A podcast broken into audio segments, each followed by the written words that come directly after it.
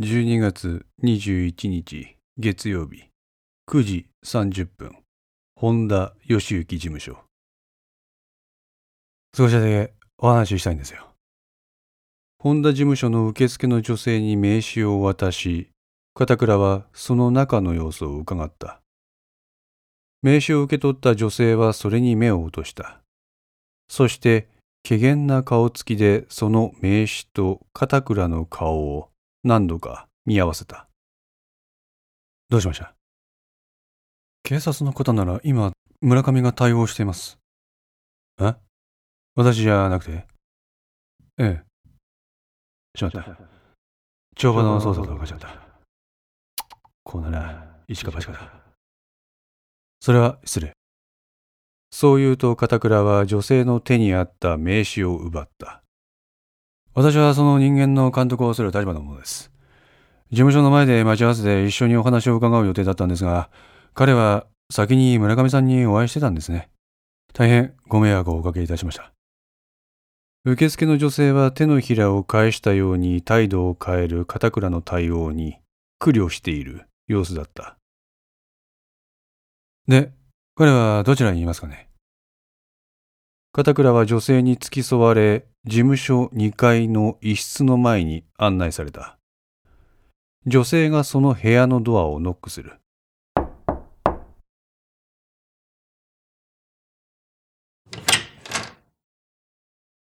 今来客中だから。無然とした表情でドアを開けた男に片倉は一礼した。誰？申し訳ございません。私も同席する予定だったんですが、遅れてしまいました。片倉は名刺を男に渡した。捜査一課課長？村上隆二さんですね。お、はい。うちの若いのが先にお話を伺っていると思いますが、私も同席させていただいてよろしいでしょうか。村上は片倉の表情と名刺を見比べ、どうぞと部屋へ招き入れた。部屋の応接ソファーに腰をかけていた捜査員と思われる男は、ぎょっとした顔つきで片倉を見た。すまんすまん、遅れてしまって。不意を打つ人物の登場で、彼の体は固まってしまった。岡田じゃねえか。ちょっくら力貸してくれ。片倉は岡田の横に座って彼にしか聞こえないような小声で耳打ちした。ね、どこまでお話お聞きしたんだ？あの、岡田が手にしている手帳の中身を覗くと、今まで何を聞き取ったかの大体を把握できた。どうやら彼が事情聴取を開始してそんなに時間が経っていないようだ。続けて。なんで片倉課長がここで出てくるんだ？岡田は金沢北署捜査一課所属の警部補である。片倉とは以前別の署の捜査課で仕事をしていた。よって二人は顔見知りである。今回の事件ではこの岡田と野志港駐在所の鈴木が真っ先に現場に踏み込んだ。現場検証に立ち会った際には、岡田が当時の状況の説明を片倉に行っていた。岡田警部補、続けなさい。困惑した表情を表に出していた岡田は、片倉の命令によって我に返った。事件当日の村上さんの行動履歴については分かりました。確かに、あなたは野子山を通って高岡方面へ向かっています。当時の資料を見ると、村上さんの名前が確認できます。片倉は岡田の言葉にいちいち相槌を打ちながら、村上の表情に変化がないか、つぶさに観察する。聞くところによると、あなたは党の会合があるとかで高岡に向かったそうですね。ええ。おかしいですね。民政党高岡支部に聞きました。そんな会合はないって話でしたよ。そうでしょうね。当時の村上の言動と実際が異なっている。このあたりから彼の不審点をあぶり出そうとしていた岡田は、あっさりとその不一致を認めた彼の言葉に肩をすかされてしまった。だっていろいろと詮索されたら時間も取られるしめんどくさいでしょ？時間が取られるのがあなたにとって煩わしかったわけですか？まあそんなところですか。では、あなたは富山方面になぜ向かったのですか？しかもわざわざ事件現場である野子山を通ってです。容疑者が高校時代の同級生である一式高則であったから。横から片倉が口を挟んだ。この言葉を聞いた村上の表情は誰が見ても明らかなように変化を示した。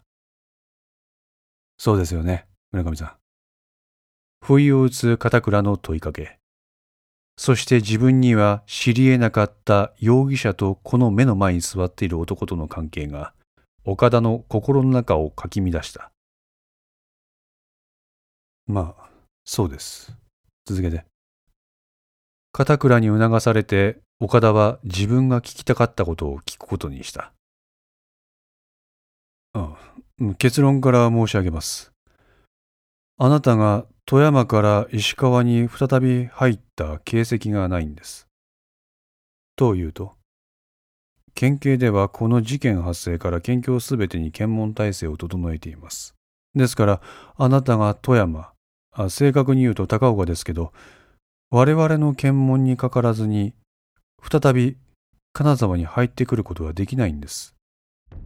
傍らの片倉は、なるほど、と興味深そうに岡田の発言に何度か相づちを打った。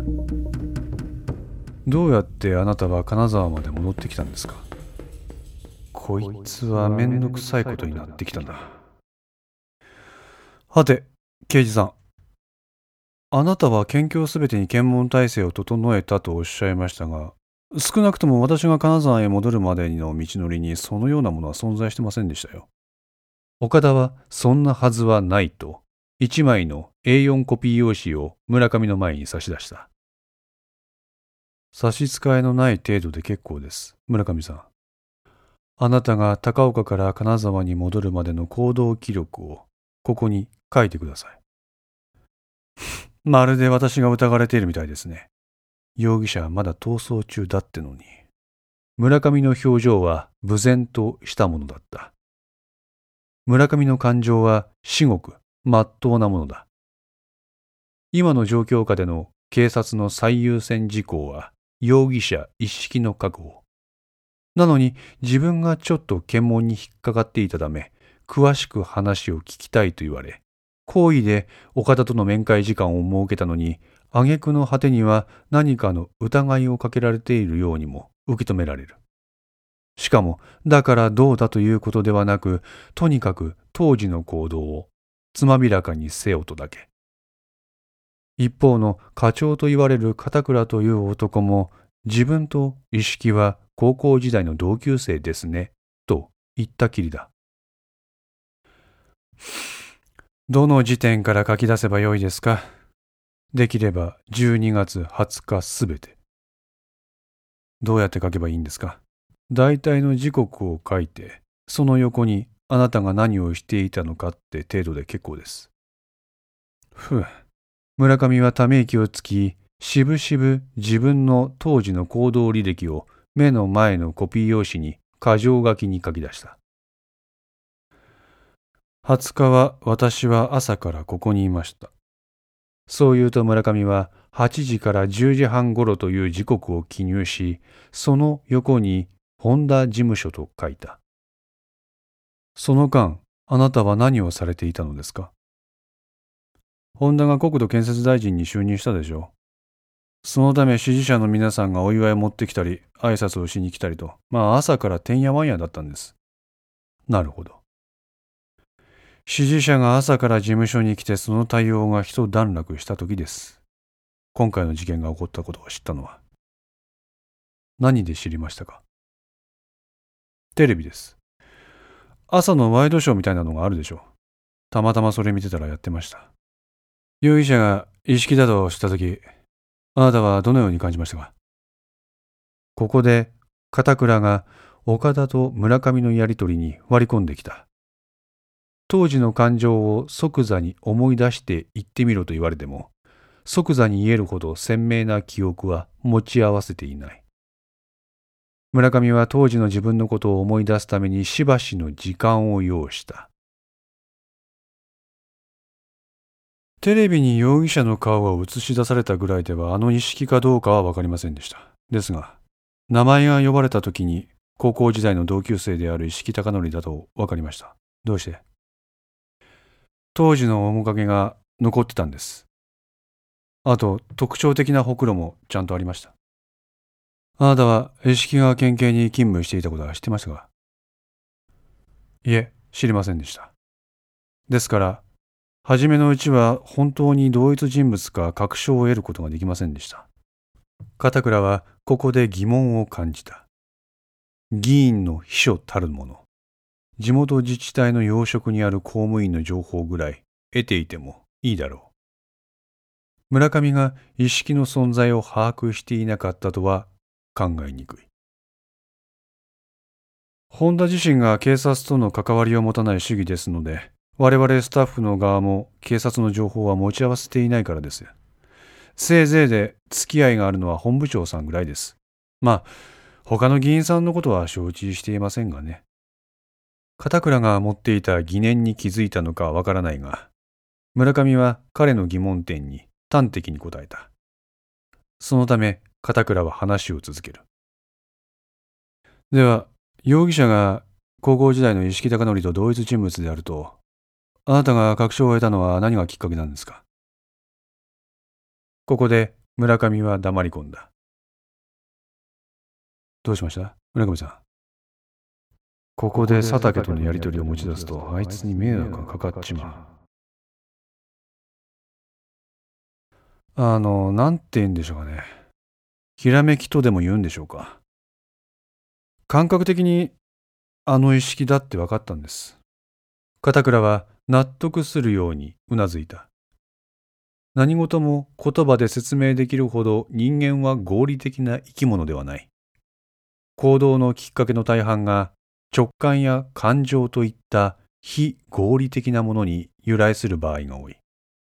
そのため、あらゆることを論理的に説明されると、かえって疑いを持ってしまう。村上の受け答えは、片倉にとってごく自然に感じられた。意識とは高校卒業以来何の連絡も取ってません。やっぱり落ち着きませんでしたよ。ですから野獣馬根性が鎌首をもたげたとでも言うんでしょうか。なぜか事件現場の方に足が向いてました。剣道部の部長でしたからね。人事とは思えんでしょう。ええ。片倉の言葉にうなずいて村上は筆を進めることにした。12時ぐらいでしたかね、のしこ山の検問に出くわしたのは、岡田はコピー用紙に目を落とす村上の表情の変化を見落とさないように黙って観察した。そこで氷見の方へ足を伸ばしました。時刻は正確には覚えてませんけど、確か14時頃だったと思います。氷見どうして？なんか海見たくなったんですよ。ああ、具体的な場所も書かないといけませんかね。できれば。氷見漁港近くのコンビニです。あそこは眺めがいいんです。あそこの景色見ると、なんだか落ち着くんですよ。穏やかな内浦が心を和ませてくれるんです。30分ほど車止めて、ただひたすら海眺めてました。その後は宝達山を越え、白衣を経由して夕方のホンダのパーティーに加わりました。内浦の穏やかな海の様子を眺めて虹へ戻る。村上さんはロマンチックな方なんですね。片倉の言葉に村上は苦笑いした。なるほど。それなら村上さんが再び検問に会うことなく石川県に入って17時からの本田議員のパーティーに同席しているのが理解できますね。岡田は少し落胆した表情だった。岡田さんっておっしゃいましたっけ？はい。一体どういうことなんですか？あなた言いましたよね。私が検問に引っかかることなく、再び石川県に入ることができないってのは。岡田は片倉の様子を伺った。いいよ。話してあげなさい。別に捜査に何ら影響もねえだろう。片倉の承認を得て、岡田は村上に事件発生当時から金沢から県外に出る県境主要道に検問の体制が敷かれており、17時には県境すべての道という道に検問体制が敷かれている旨を村上に説明した。村上は高岡支部へ行くと野子山の検問に行った。あくまでも仕事の一環。普通の人間ならば、よっぽどの油を売らない限りは、疲労を溜め込まないためにも、そのまま仕事を済ませて金沢へ戻る。一般的に、野子山を通って金沢から富山方面に向かった場合は、往路と同じ県道野子山線を使用するか、それに次いで最短ルートである国道を利用して再び金沢に戻る。場合によっては高速道路を利用するというものもあるだろう。これらの道には当時から検問がなされている。しかし、それらの検問報告には村上の名前はない。そのため、村上が17時の本田義行の会合にいたことがゲスなかった。ですが、今のあなたの当時の行動を伺って理解できました。あなたが白衣へ抜けたと思われる時間帯には、宝達山の検問体制は整っていません。なるほど。そういうことだったんですね。では、これでよろしいですか？いいえ、まだです。片倉が言った。今までの行動履歴はよくわかりました。ですが、どうも、腑に落ちない。何が？あなた、高校時代の同級生が今回の容疑者やって何らかの確証を得たんでしょ？んで、言葉では説明できんけど感情高ぶって、野宿川まで足を運んだ。そこで U ターンするわけにもいかずそのまま富山方面に向かったけど、気持ちの整理ができない。なので、氷見漁港から富山湾を望んで気持ちの整理をつけた。しかし、なぜそこから遠回りとなる白衣を経由して金沢に戻ったんですか？あなたは一応仕事中だ。夕方には大事な会合が控えている。私だって日々の仕事の中で気分転換が必要なんです。ですから車を走らせて心のゆとりを取り戻したい時だってありますよ。今はどうですか？はい？今はある程度の心の整理ができてますか？まあ、一日経ちましたからね。あなたが石木貴則と高校の同級であるということ、こちらにお勤めの方はご存知ですか？いいえ。ならば、あなたの中だけで、石木との関係性を処理してるんですね。まあ、そうです。おつらいでしょう。何ですか？何が言いたいんですか？あくまでも私の個人的な経験則で話しますけど、あなたのようにできた人間はそうもいないということです。なんだこいつ。食べ込んだ感情。それが性のものでも風のものでもすべて飲み込んで自分一人で消化できる人間はいません。必ずどこかでその感情は発露されねばならない。発露の仕方は人それぞれ。物に当たる人間もいるし、八つ当たりという形で表面に現れる人間もいる。しかし、大抵の人間は自分が抱いている感情を誰かと共有することでそのストレスを解消する。片倉は村上の目を直視して言葉を続ける。本件の被疑者とあなたの共通項は高校時代の剣道部の同期である点です。村上さん。剣道部の誰かと事件後に連絡取りませんでしたか？村上は黙ったままだ。卑弥呼の白衣。正直、どうも取ってつけたような理由なんですよ。海を眺めて気持ちの整理をつける。なんてね。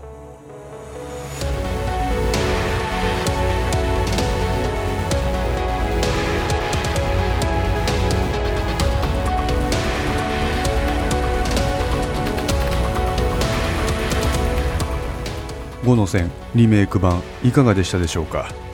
このお話は毎週木曜日に1話ずつ更新できるよう鋭意作成中です。ご意見やご感想がありましたら Twitter やウェブサイトのお問い合わせお便りコーナーからお寄せください。皆様の声は私にとって非常に励みになりますのでぜひともよろしくお願いいたします。お寄せいただいた声には実質ですが何かしらの返信をさせていただきます。特にお問い合わせお便りのところからお寄せいただいた感想などはポッドキャストの中でも紹介させていただこうかと思っております。また iTunes Music Store の中のレビューも頂戴できれば嬉しいです。5の線3も同時更新しています。よかったらそちらの方もお聴きくださいますと嬉しいです。それでは皆さんまた来週。ごきげんよう。